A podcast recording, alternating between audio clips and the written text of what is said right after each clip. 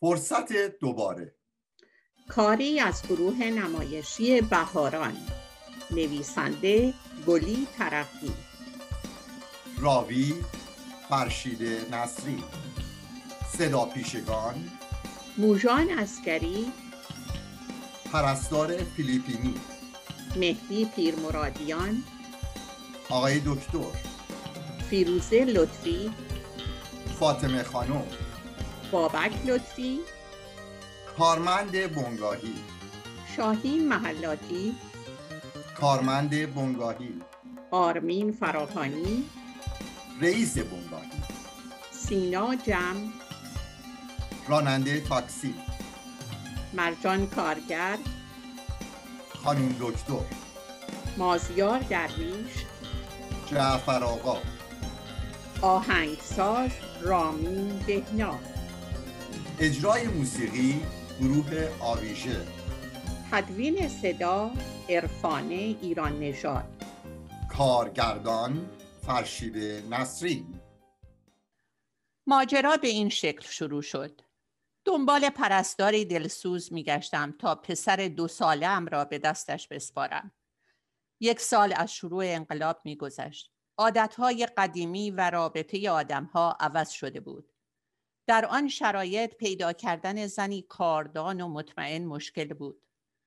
از دایه های قدیمی که یک عمر در خانه آدم میماندند اثری نبود. سخت می‌شد دایه ای اصیل پیدا کرد و او را برای همیشه نگه داشت. حقوقها یک مرتبه سه برابر شده بود و ادعاها ده برابر. انواع پرستارها را آورده بودم. یکی بدتر از دیگری. یکی از آنها دختر جوانی بود که شعر می گفت تمام مدت آه می کشید و در عالم رویا بود. اگر شب بود به ستاره ها نگاه می کرد مدت ها و اگر روز بود به نقطه در فضا خیره می شد در انتظار الهام. یک شب شعرهایش را برایم خواند. مخلوطی از اشعار فروغ فرخزاد و سهراب سپهری بود. به رویش نیاوردم. شعر گفتن گناه نبود. اشکال این بود که خانوم شاعره دستش به کار نمی‌رفت. چنان در عالم هپروت بود که یادش می‌رفت پرستار بچه است و وظایفی علاوه بر شاعری دارد. بسیار هم نازک نارنجی بود و سر هیچ و پوچ قهر می‌کرد. صورتش را بوسیدم آخرین حقوقش را دادم و عذرش را خواستم. آن روزها خدمتکار فیلیپینی پدیده جدید بود. یکی از این پدیده های جدید در منزل آشنایی کار می‌کرد. دست به دامنش شدم. پولی گرفت و قرار شد دوستش را که تازه از فیلیپین رسیده بود و دنبال کار میگشت به خانه من بیاورد. از این بهتر نمی‌شد. خدا را شکر راحت شدم. با خودم گفتم که چشم بادامی ها جدی و مطمئنند ادا و اصول ندارند. روز بعد پدیده جدید زنگ زد. با انگلیسی نسبتا خوبی خودش را معرفی کرد و قرار شد روز جمعه بیاید. اسمش جولی بود. از اسمش خوشم آمد.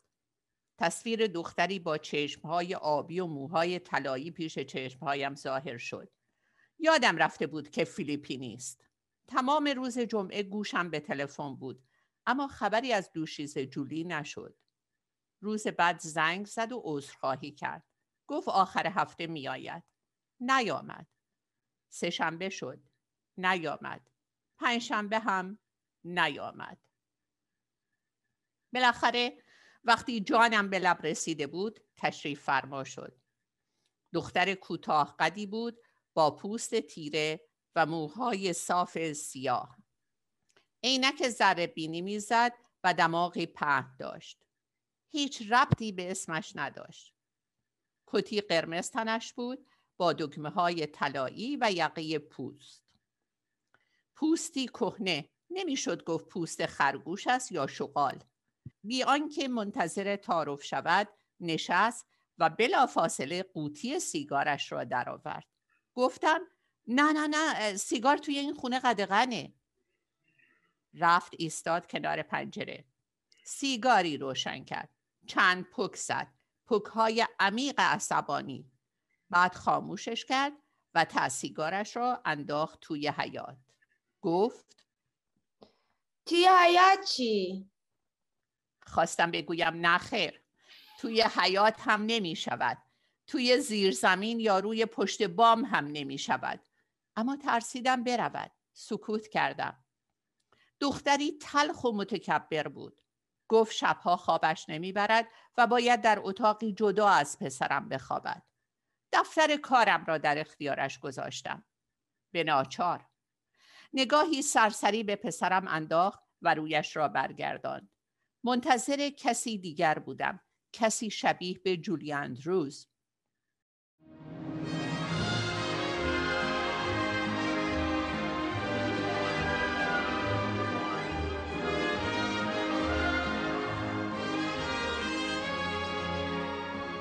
روز اول تا نزدیک ظهر خوابید. بلند شد دوش گرفت گفت سرش به شدت درد می کند رفت توی حیات و سیگار کشید. صبحانش را خورد و دوتا تلفن کرد. اولی کوتاه مدت به زبان خودش و دومی طولانی به انگلیسی. اجازه خاص آن روز را بخوابد. اجازه که چه ارز کنم به اطلاعم رساند. روز بعد ساعت از ده گذشته بود که بیدارش کردم. به زور بلند شد. حوصله پسرم را نداشت. لباسهای او را اتو کرد نهارش را داد نهار خودش را هم خورد رفت توی اتاقش و در را بست. در حقیقت به مهمانی آمده بود با کت قرمز و یقه پوست شغال. جولی اندروز بد اخلاق و تنبل پیش از آن که من عذرش را بخواهم خودش رفت. گفت که نامزد آمریکایی دارد. قرار است با هم ازدواج کنند و بروند آمریکا. چه بهتر.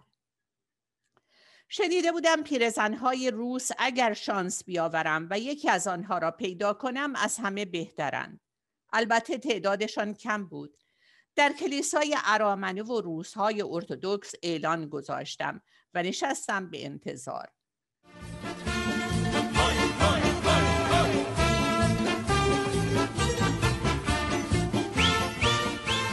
سه روز بعد خانومی تلفن کرد و گفت که پیرزنی روز در همسایگی آنها زندگی می کند. همه کار بلد است.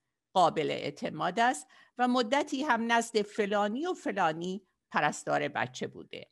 توضیح داد که مادام از طبقه اشراف است. بعد از انقلاب روسیه به ایران آمده و اگر تن به کار در خانه مردم داده از روی ناچاری است اما رفتار یک شاهزاده خانم را دارد. خانم روس در خیابان قوام السلطنه زندگی می کرد. روز بعد جلوی در خانهش یعنی بالا خانه در بداغون منتظرم بود. شاهزاده خانم را با احترام کامل به خانه آوردم و متوجه شدم جفت گوشهایش کر است. دستهای پیرش قرمز و کار کرده بود و چشمهای آبیش به اطراف و اشیا خیره می ماند. تمام هوش و شنوایش در چشمهایش بود. خدا می‌داند چند سالش بود. نود به بالا را داشت. اما نسبت به سن و سالش زبر و زرنگ بود. پسرم را نشانش دادم. سرش را تکان داد و حرفی نزد. خواست دست او را بگیرد که پسرم جیغ کشید و به دامن من چسبید. اتاق مادام را نشانش دادم. به او گفتم که پسرم فعلا در اتاق من میخوابد. بی تفاوت بود. گوشهایش نمیشنید. یک هفته مرخصی گرفتم و ماندم خانه تا مادام با پسرم و زندگی ما آشنا شود. مادام پرحرف بود و با مخاطبی قایب به روسی حرف می‌زد. گاهی وقتها عصبانی می‌شد و سر مخاطب داد می‌کشید. می ایستاد و انگشتش را به حالت تهدید و شماتت در هوا تکان می‌داد. یک پاکت عکس با خودش آورده بود. عکس ها را میچید روی تخت نگاهشان می‌کرد و آه می‌کشید. اصرار داشت که آنها را به من نشان بدهد. عکس های قدیمی بود. سه چهار مرد در لباس افسری در دو سوی خانوم های زیبا با کلاه و دامن بلند زنانی به نظر اشرافی ایستاده بودند. مادام به دختری جوان در میان آنها اشاره می کرد و عکس را می بوسید. گمانم دخترش بود. دلم برایش میسوخت.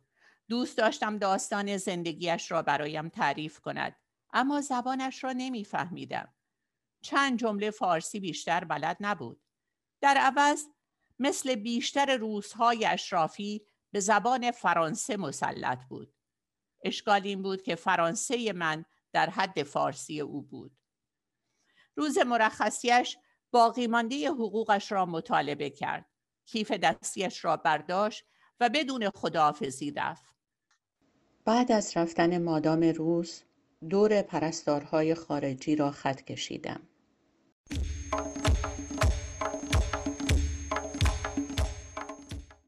پرستار بعدی ایرانی بود. ساکت و آرام. یک کلمه حرف نمی‌زد. با آمدن او پسرم تا ظهر میخوابید. کم کم مشکوک شدم. پسرم بچه کم خوابی بود و کله سحر بیدار می‌شد. یک روز هرچه تکانش دادم بیدار نشد. حراسان به دوست دکترم تلفن کردم. خودش را رساند و یقه پرستار را چسبید. خانم همین الان زنگ می‌زنم به پلیس. بگو چی بخورده این بچه دادی؟ خانم پرستار اعتراف کرد که هر شب کمی تریاک در شیر پسرم میریخته. قصدش راحتی بچه بوده. حال خودم را نمیفهمیدم. میلرزیدم. یقه پرستار تریاکی را گرفتم. هولش دادم. کیفش را زدم توی سرش و بیرونش کردم. پنجمین پرستار شبیه مردها بود. فاطمه خانوم چاق و مختدر. چشمهای سیاه داشت و هنگام حرف زدن دستهایش را به کمرش می‌زد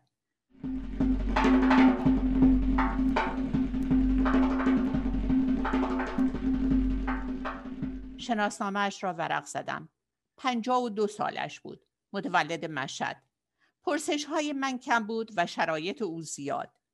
ایشان ارباب واقعی بودند. شرایط خودش را گفت. بچه توی اتاق من میخوابه. نهارش هم توی اتاق خودش می‌خوره. دوشنبه ها هم به مرخصی میرم. چهارشنبه ها هم شاممو جلوی تلویزیون می‌خورم. و هیچ کس هم نباید مزاحم بشه با خودم گفتم این یکی دیوونه است می‌تونه بلندم کنه و از پنجره پرتم کنه بیرون باید در اولین فرصت دست به سرش کنم چیزی نگفتم صبر کردم یکی دو روز بگذرد. اجازه نمی‌داد خارج از ساعاتی که تعیین کرده بود پسرم را ببینم.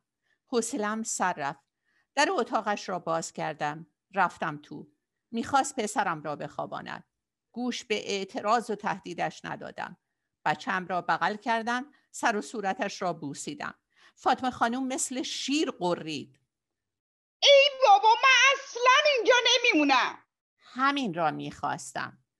گفتم شما رو به خیر و ما رو به سلامت دوباره مانده بودم دستنها باید می‌رفتم سر کار دو روز بیشتر از مرخصیم نمانده بود روزنامه اصر پر از آگهی های استخدام خدمتکار بود.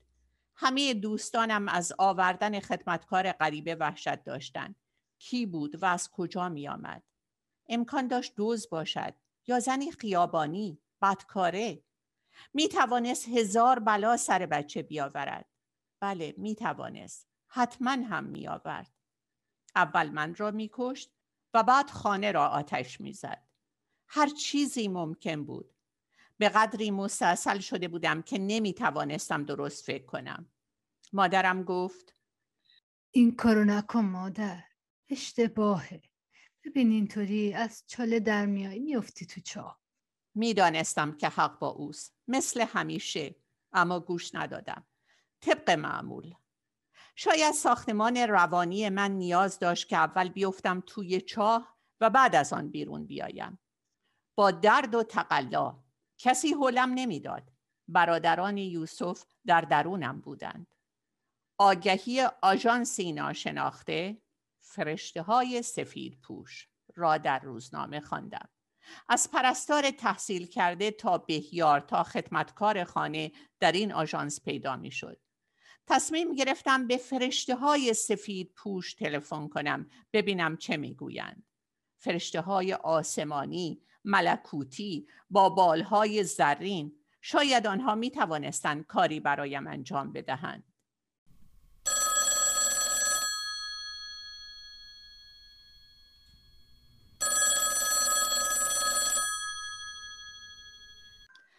مردی خوابالود با صدایی خمار جواب داد. خمیازه طولانی کشید و چند بار پرسید با کی کار داریم؟ با کی کار داریم؟ گوشش نمیشنید یا تلفن اشکال داشت. گوشی را گذاشت. دوباره تلفن کردم.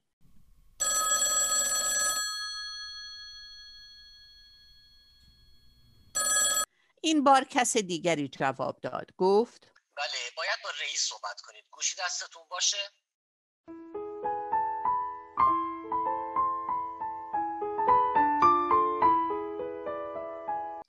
مدتی طول کشید تا عاقبت آقای رئیس جواب داد.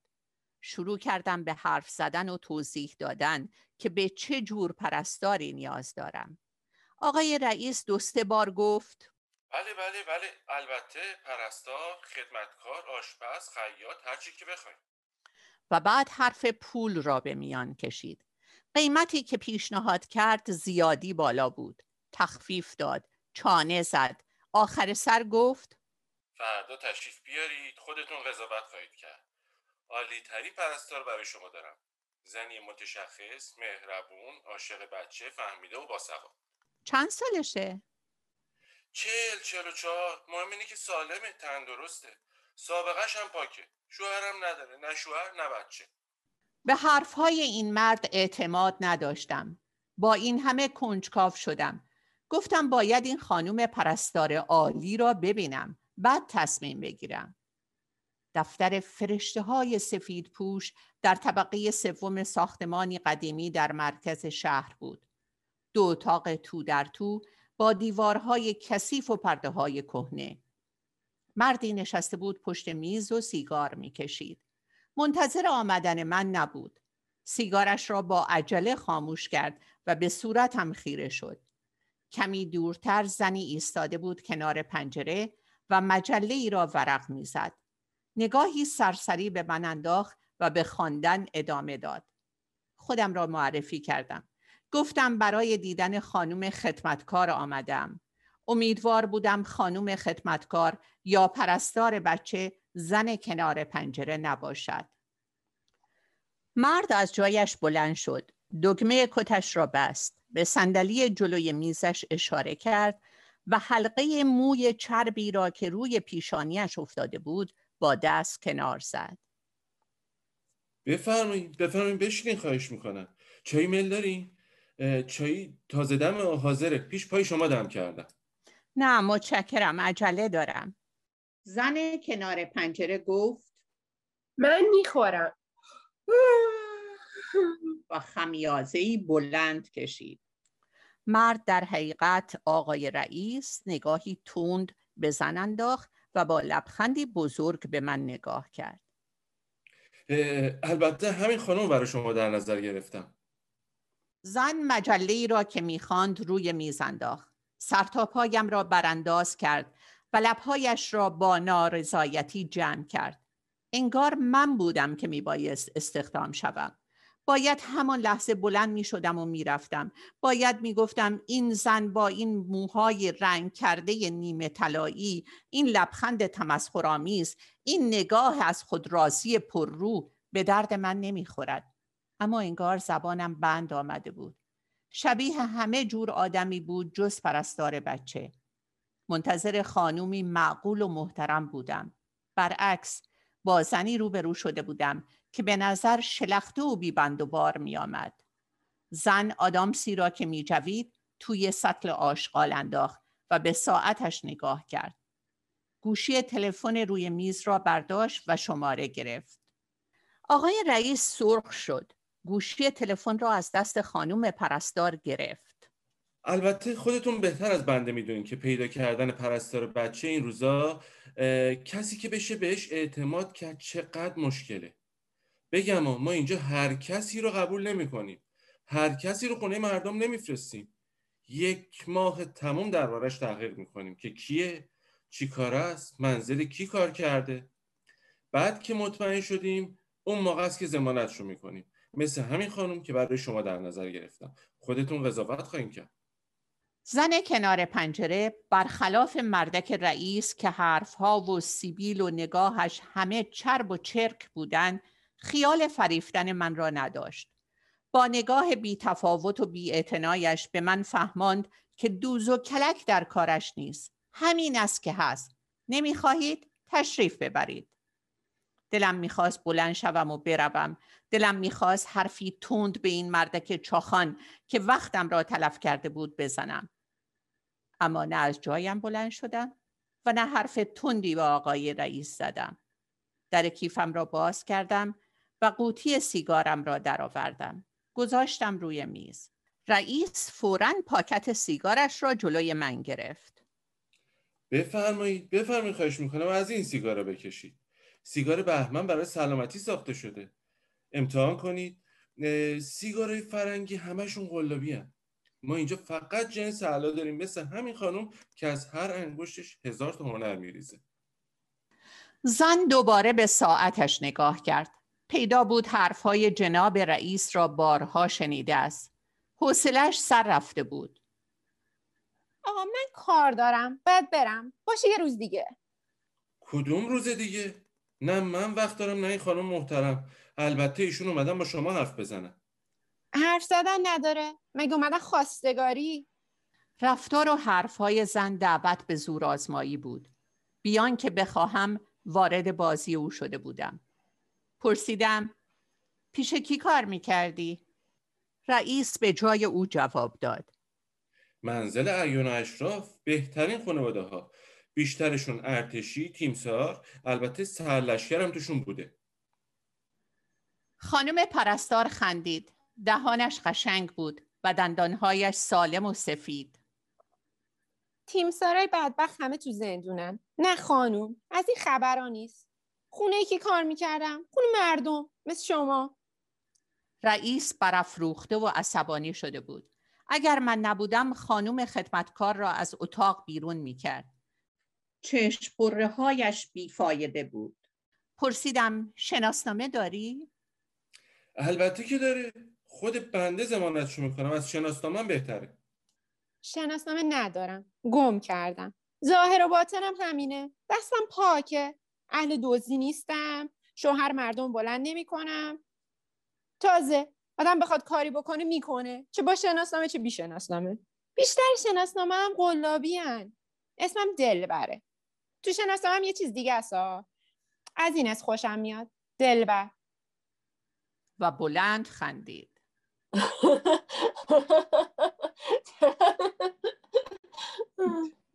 رئیس یکی دو بار به دلبر اشاره کرد که ساکت باشد و چندین بار وسط حرفش پرید.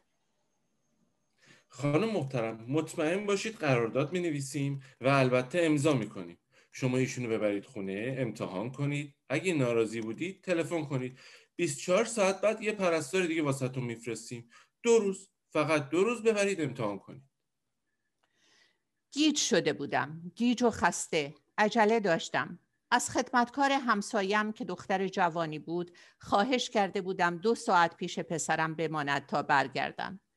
دلبر نگاه هم می کرد می‌دید نمی‌توانم تصمیم بگیرم. و خندهش گرفته بود با خودم گفتم نه بابا این زن به درد من نمی‌خوره لاته بی تربیت وقیه رئیس قرارداد استخدام را نشانم داد. قلمش توی دستش بود. پرسیدم خونت کجاست؟ مادر، برادر، کسی رو داری؟ خانم محترم البته که داره. از زیر که سبز نشده ایشون. مگه دنبال قاتل میگردین؟ من کسی رو ندارم. به درد شما هم نمی‌خورم خانم. شما هم به درد من نمی‌خورین. دو طرف باید موافق باشن. با خودم گفتم دو روز نگهش میدارم. بعد بیرونش می‌کنم تا بفهمه با کی طرفه. منم که تصمیم می‌گیرم. قلبم تند می‌زد. مطمئن بودم که فشار خونم بالا رفته. با کسی دیگر دعوا داشتم. با مادرم؟ شاید. با خودم؟ حتما. انتخابم اشتباه بود به ضررم بود می‌دانستم قرارداد را امضا کردم تمام شد رئیس تا آخرین دقیقه باورش نمی‌شد. چک را گرفت و نگاهی مشکوک به آن انداخت. البته خیلی میبخشید ما اصولا چک قبول نمی کنیم. پول نقد ندارید؟ پولهایم را شمردم. کافی نبود. رئیس منومن کرد. می ترسید بروم و بر نگردم. نشانی خانه و شماره تلفنم را یادداشت کرده بود. قرار شد بیاید در خانه و بقیه پولش را بگیرد. دلبر کیف دستی کوچکی داشت. تاکسی گرفتیم و نشانی خانه را که دادم سوت بلندی کشید و سرش را تکان داد. ایونم که هستین جوابش را ندادم. راننده تاکسی مرد جوانی بود و از توی آینه ماشین دلبر را دید می‌زد. دلبر متوجه شد. زد به شانه راننده. اوه روبرو تو نگاه کن بشین سر جاد کی به تو نگاه می‌کنه دلبر آماده دعوا بود زود جلویش را گرفتم سکوت کرد اما خوشش نیامد آدامسی از کیفش درآورد و توی دهانش انداخت رسیدیم دلبر زودتر از من از در سمت خودش پیاده شد و بلا فاصله روسریش را از سرش برداشت. گرمش بود و یقی روپوشش را باز کرد. گفتم سب کن بریم تو. شانه هایش را بالا انداخت و خودش را باد زد. توی حیات بودیم که پرسید. بچه شما دختر یا پسر؟ پسر. حیف کاش دختر بود. دلم به شور افتاد. گفتم گوش کن دلبر خانوم. راست و پوسکنده بهت میگم. دیدی از پسر من خوشت نمیاد؟ یه دقیقه هم نمیمونی. راهتو می‌کشی و میری. من تا حالا دست رو بچه بلند نکردم. با آدم بزرگ دست به یقه شدم اما با کوچیکتر از خودم کاری ندارم اونم یه بچه دو ساله فارغ که شدیم نگاهی به اطراف انداخت مرد تو این خونه نی؟ جواب ندادم نمی‌خواستم وارد جزئیات زندگیم شوم. دختری که برای نگهداری پسرم آمده بود پولش را گرفت و با شتاب رفت. پسرم بچه خوش اخلاق و مهربانی بود. یک خروار موی فرفری داشت و مژه های بلند. زود با همه دوست می‌شد. دوید جلو و دست دلبر را گرفت. نگاه دلبر به پسرم سرد و بیتفاوت بود. پیدا بود میانه خوبی با بچه ها ندارد. اسمت چیه؟ پسرم حوصله سوال و جواب نداشت. دلش می‌خواست بازی کند. من به جای او جواب دادم. اسمش بابکه. من صداش می‌زنم بوبوش. بوبوش که اسم نشد. اسم سگ گربه است. این پسر شکل میمونه. من صداش می‌کنم میمونک. میمون؟ می‌خواستم بزنم توی سرش فکر کردم می‌خواهد من را هرس بدهد به روی خودم نیاوردم میمونک اسمی که تا دلبر پیش ما بود روی پسرم ماند حتی من هم به این اسم عادت کردم روپوش بلند و گشادی که برای پرستار روز خریده بودم نو و تمیز بود آوردم و از دلبر خواستم اول دوش بگیرد و بعد آن را بپوشد دلبر رفت توی آشپزخانه و لباسش را عوض کرد. یکی از لباسهای خودش را پوشیده بود. لباسم تازه خریدم. صبحم همون کردم. من لباس کسی دیگه رو نمیپوشم. حرفش را زد و یک لحظه به من خیره شد. با این نگاه از ابتدای ورود به من فهماند که حق انتخاب و تحکم به او را ندارم. توی دلم گفتم بهتر از سر به سرش نگذارم.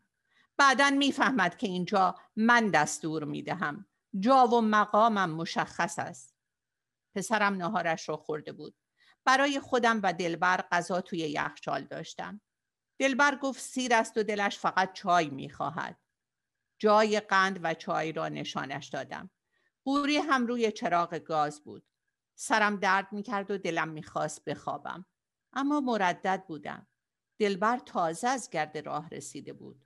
جرأت نمی کردم پسرم را با او تنها بگذارم. زن باهوشی بود. فورا فهمید. برو خانم دراز بکش. خیالت راحت. ده روز به سرعت گذشت. ده روز آرامی بود. مرخصیم را تمدید کرده بودم. دلبر کارهایش را یاد گرفته بود. با میمونک به قول خودش بازی می کرد غذایش را می‌داد لباسش را عوض می کرد و گهگاه دستی به موهای فرفری او می کشید همین و بس.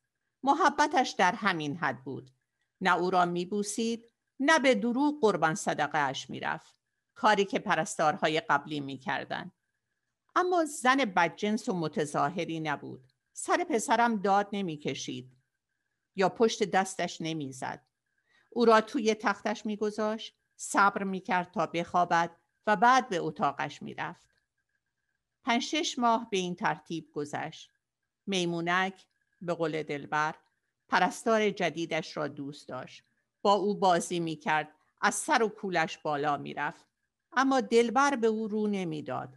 به هزار بهانه دست به سرش می کرد و به اتاق خودش می رفت. یا یک مش مداد رنگی می ریخت جلوی پسرم و می گذاشت نقاشی کند.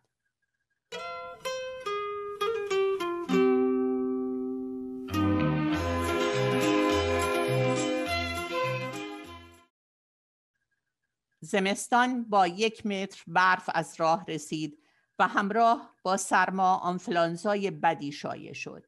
اول از همه من مریض شدم و تب کردم. گلویم میسوخت و بدنم درد می‌کرد. نای حرکت کردن نداشتم. پسرم را دست دلبر سپردم و پریدم توی تخت. خوشحال بودم که دلبر صحیح و سالم است. قرص خوابی هم خوردم و از حال رفتم. نمی‌دانم چه ساعتی از شب بود که شنیدم دلبر آهسته صدایم می‌زند و تکانم می‌دهد. نمی توانستم چشمهایم را باز کنم. سرم به سنگینی کوه بود. دلبر محکمتر تکانم داد. اسم پسرم را که شنیدم بیدار شدم. چی شده؟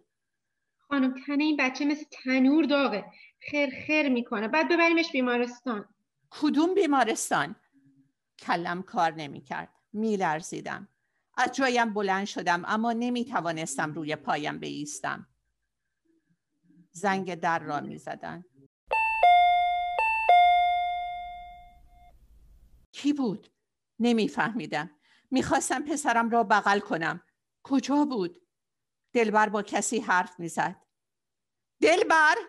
بچم کجاست؟ با کی حرف می‌زنی؟ دلبر آمد توی اتاق. در را بس. آروم باش خانم جان. من به پسرمون زنگ زدم. ماشین داره. اومده عقب ما. باید شما و میمونک رو برسونیم بیمارستان. بیمارستان شهدا دور نیست. دکتر کیشیک داره. پالتوم رو تنم کرد. کفشام و جلوی پام گذاشت. رو ما انداخت روی سرم. بریم. میمونک کجاست؟ مطمئن بودم توی تخت دلبر خوابیده. نگاه کردم. تخت دلبر خالی بود. دوروبر را نگاه کردم. پسرم کجاست؟ دلبر کیفش را زیر بغلش زده بود. بریم بریم همینجاست بغل محمود آقاست. تب داشتم و درست نمیشنیدم. یا اگر میشنیدم درست نمیفهمیدم. با این همه غریزه مادری از تبم قوی تر بود. در خانه باز بود. چشمم به مردی بلنقد با سیبیلی سیاه افتاد. میمونک پیچیده لای پتو بغلش بود. دلبر مجال حرف زدن به من نداد. محمود آقا پسر عمومه. را بیوف خانم. حال بچه خوب نیستا؟ این را گفت و میمونک را از بغل محمود آقا گرفت و جلوتر از من تا در حیات رفت. نمی توانستم حرف بزنم یا مقاومت کنم یا پسرم را در بغل بگیرم. حالم زار بود. دنبال دلبر راه افتادم. ماشین محمود آقا توی کوچه دم در بود. دلبر نشست عقب ماشین کنار من. میمونک توی بغلش بود. سرم را به بدنه ماشین تکیه دادم و یک آن خوابم برد. اراده ای از خودم نداشتم. خواب و بیدار پچ و پچ دلبر و محمود آقا را می شنیدم. نمیفهمیدم کجا هستیم. حتی وقتی رسیدیم و پیاده شدیم نفهمیدم چه اتفاقی افتاده. تسلیم دلبر بودم. هرچه او می‌گفت جزئیات آن شب یادم نمانده. می‌دانم که خانم دکتر آمپولی به من زد و گلوی پسرم را معاینه کرد. میمونک آنقدر ساکت بود که فکر کردم بلایی سرش آمده. شروع کردم به گریه کردن. دلبر ساکت بود. انگار نه انگار. نترسین خانم. خوب میشه. براش یه شربت آنتیبیوتیک نوشتم. هر شش ساعت یه قاشق بهش بدین. کارمان تمام شد. داروخانه توی درمانگاه بود. محمود آقا نسخه من و پسرم را گرفت و رفت دنبال دواها. میمونک را از بغل دلبر گرفتم. بیدار شد و داد کشید. شروع کرد به جیغ زدن. انگار او را از جایی بهشتی بیرون کشیده بودم. دنبال پرستارش میگشت. آن شب دلبر پسرم را به اتاق خودش برد و پیش خودش خواباند.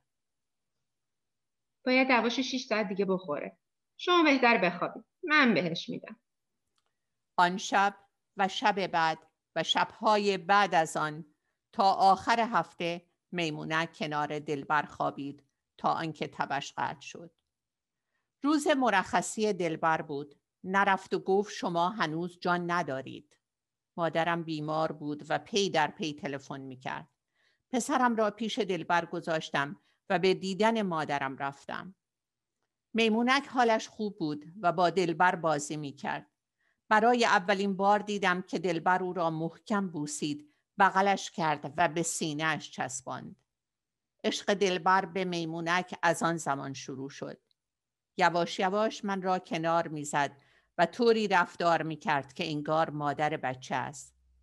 پسرم خوشحال بود و از بغل دلبر به آغوش من نمی آمد. نصف شب بیدار می شد و دلبر را صدا می زد. دوست داشت کنار او بخوابد. دلبر خودش را می رساند و بغلش می کرد. به اعتراض من گوش نمی‌داد. کارمان به دعوا کشیده بود. یکی دو بار تهدیدش کردم که اگر به این رفتار ادامه بدهد عذرش را خواهم خواست. خندید. باورش نمی‌شد. از ضعف و نیاز من به کسی که پسرم را نگه دارد استفاده می کرد. با خودم در جدال بودم. یکی از آن روزها خسته و بد اخلاق از سر کار رسیده بودم خانه. صدای بلند رادیوی دلبر تا توی حیات می آمد. نزدیکتر که شدم صدای خنده دلبر بلندتر از آهنگی بود که از رادیو پخش می شد. رفتم تو دیدم دلبر دست می‌زند و پسرم میرقصد رقصی به شکل ورجه ورجه تا اینجایش اشکالی نداشت. اما وقتی دیدم پسرم لباس دخترانه پوشیده تنم داغ شد. لباسی قرمز با یقی تور روبانی هم به موهایش بسته بود.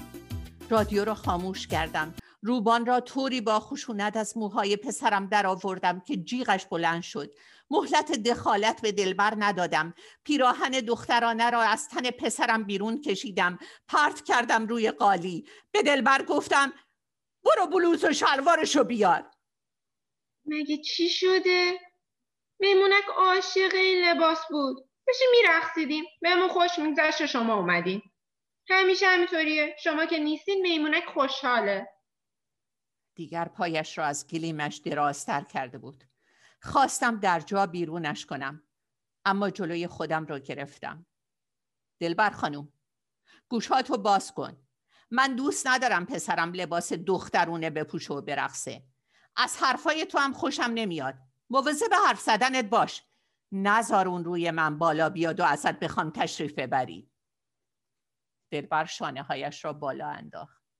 تشریف بردن من به این سادگی هم نیست. چند روز دندان روی جگر گذاشتم تا شبی که به دیدن مادرم رفته بودم. یکی دو بار تلفن کردم. دلبر گوشی را بر نداشت.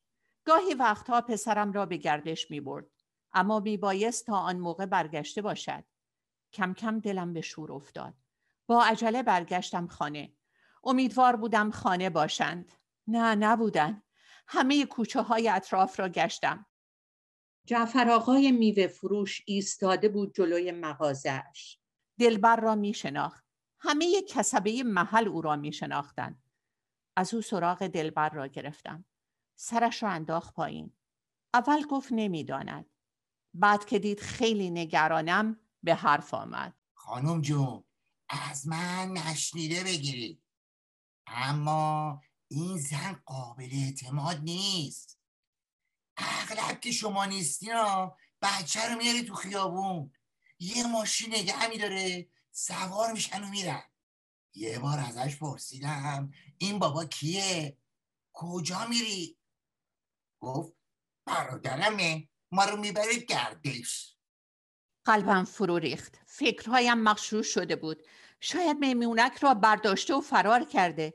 نمی‌دانستم از کی کمک بخواهم. از پدر میمونک جدا شده بودم. برادرم خارج بود. مادرم بیماری قلبی داشت. میشنید؟ سکته می‌کرد. نمی‌دانستم چه کار کنم. در این حال پریشان بودم که سر و کله دلبر از دور پیدا شد. پسرم را بغل کرده بود. بستنی چوبی نارنجی رنگی هم برایش خریده بود. پسرم بستنی را لیس می‌زد و آب دهانش روی پیرهنش میچکید. دستها و دور دهانش رنگی بود. نمی‌خواستم توی کوچه سر دلبر داد بزنم. پسرم را بغل کردم. تهمانده بستنی را هم از دستش گرفتم و انداختم دور. پسرم جیغ کشید. خانم چه شده؟ و خواست بچه را به زور از بغلم بگیرد. تو که هیچ وقت نیستی. این بچه احتیاج به بازی و گردش داره. تنها تو خونه که دق می‌کنه. اولین بار بود که به من می‌گفت تو. جوابش را ندادم تا رسیدیم توی خانه. کجا بودی؟ خون سرد بود.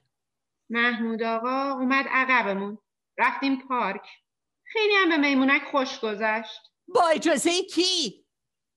یکه خورد. عادت به اعتراض و داد و بیداد من نداشت. جواب داد.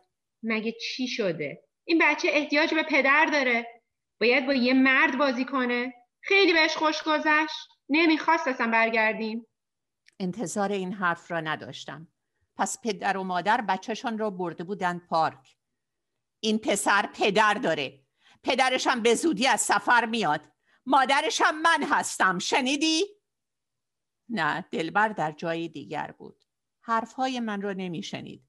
در دنیای خودش میچرخید. ماندنش خطرناک شده بود. تصمیمم را گرفتم. حاضر نبودم یک شب دیگر در خانه ام بماند. می ترسیدم به محمود آقا خبر بدهد و پسرم را بدزدند.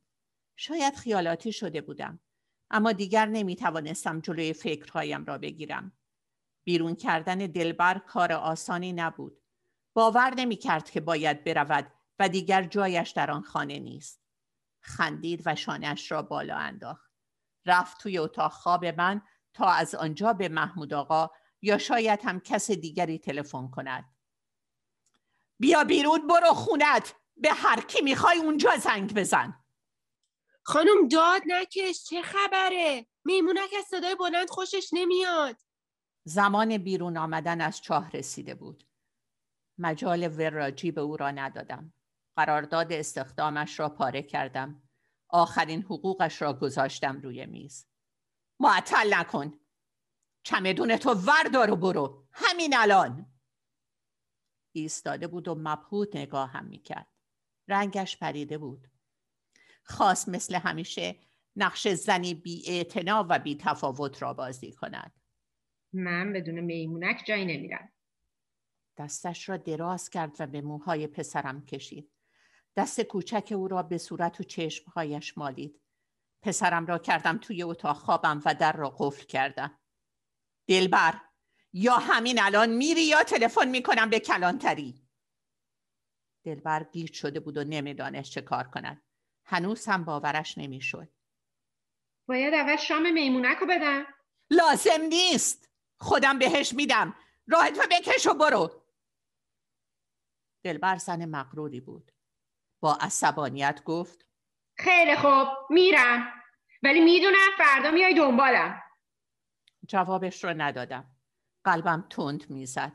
یک سال بود که منتظر چنین روزی بودم. در خانه را باز کردم. وارد بازی شده بودم که راه برگشت نداشت.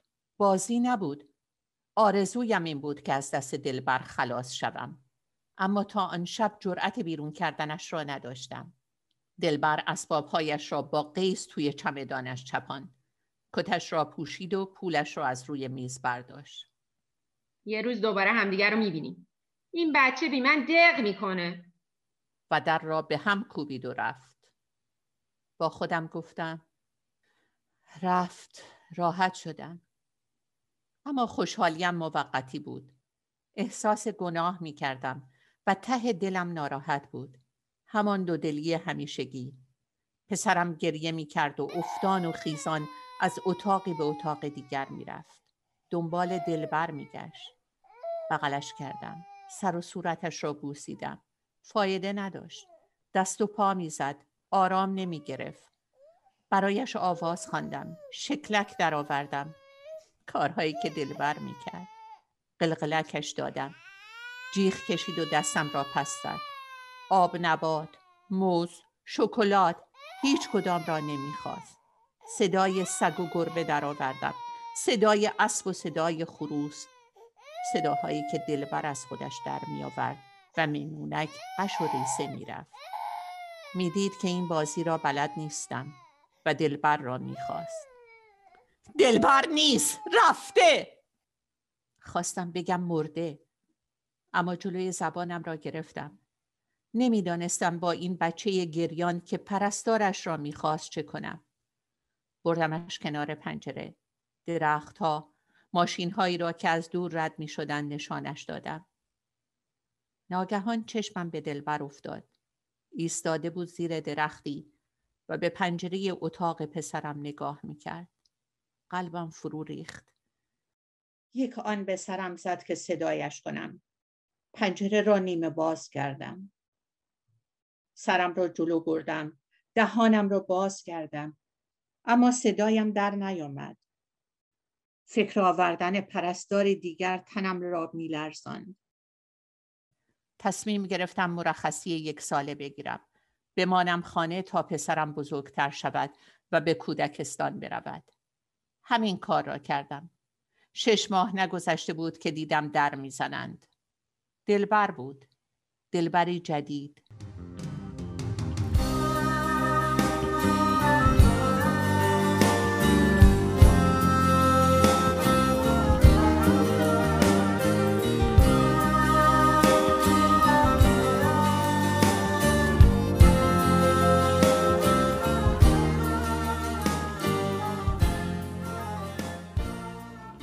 به راستی پیر شده بود. موهایش را رنگ نکرده بود و آنچه از زیر روسریش بیرون بود یک دست سفید بود. سرش پایین بود. نمی‌خواستم تعارفش کنم بیاید تو. کجا هستی؟ کار می‌کنی؟ نه. نمی‌تونم. عشق این بچه از دلم نمیره. و از لای در نگاهی به داخل انداخت. میمونک خوابه؟ جوابش را ندادم. سراغ منو نمی‌گیره؟ روزهای اول بیتابی می‌کرد اما حالا عادت کرده. دلبر سکوت کرد. نمی‌توانست حرف بزند. بغز گلویش را گرفته بود. پسرم بیدار شده بود صدایم می‌زد. برقی از خوشی توی چشمهای دلبر دوید. یه چیزی بدیم برم تو ببینمش. قبول دارم. کارم اشتباه بوده. رفتار درستی نداشتم. باور کنین عوض شدم. یه فرصت دیگه بهم بدین.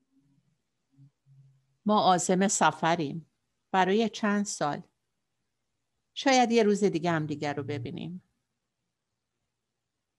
راست می‌گفتم. زندگی بود که به دلبر فرصت دوباره نمی‌داد. رفتم تو و در را پشت سرم بستم. غمی بزرگ توی دلم نشسته بود. چند لحظه بعد صدای پای دلبر رو شنیدم که خسته و سنگین از پله ها پایین می‌رفت.